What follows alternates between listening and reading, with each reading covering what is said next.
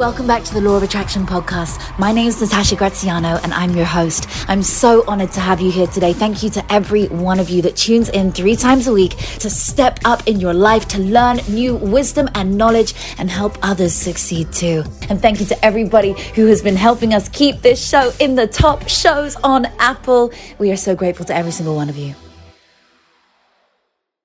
Can I tell you a story?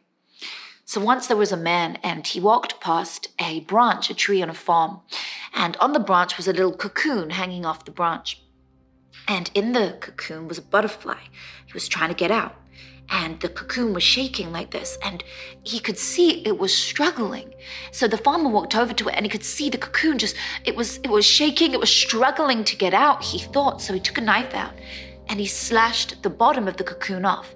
And as soon as he did that, I thought he was saving the butterfly, but the butterfly fell out.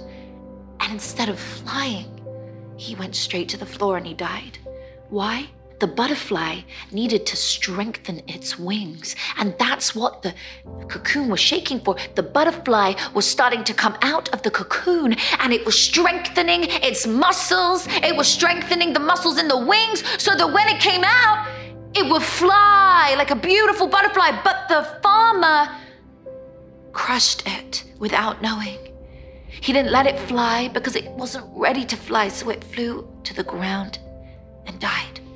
He stunted its growth without knowing. So, why do I share that with you? Because you are the butterfly.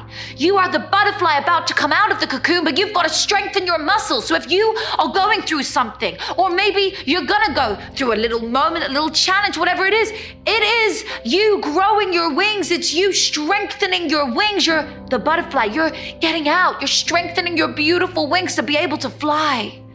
Just remember that next time you go through a challenge. Just remember that next time you feel stuck. Or remember that from the past and what you've been through, because I bet you anything that you have been through before, when you look back on it in retrospect, you can't tell yourself it was bad. You tell yourself, as bad as it was, you're so either grateful that happened to you, because look where you are today because of that, or wow, I grew so much from that. If you've enjoyed today as much as I have, thank you so much for being here and spending this time.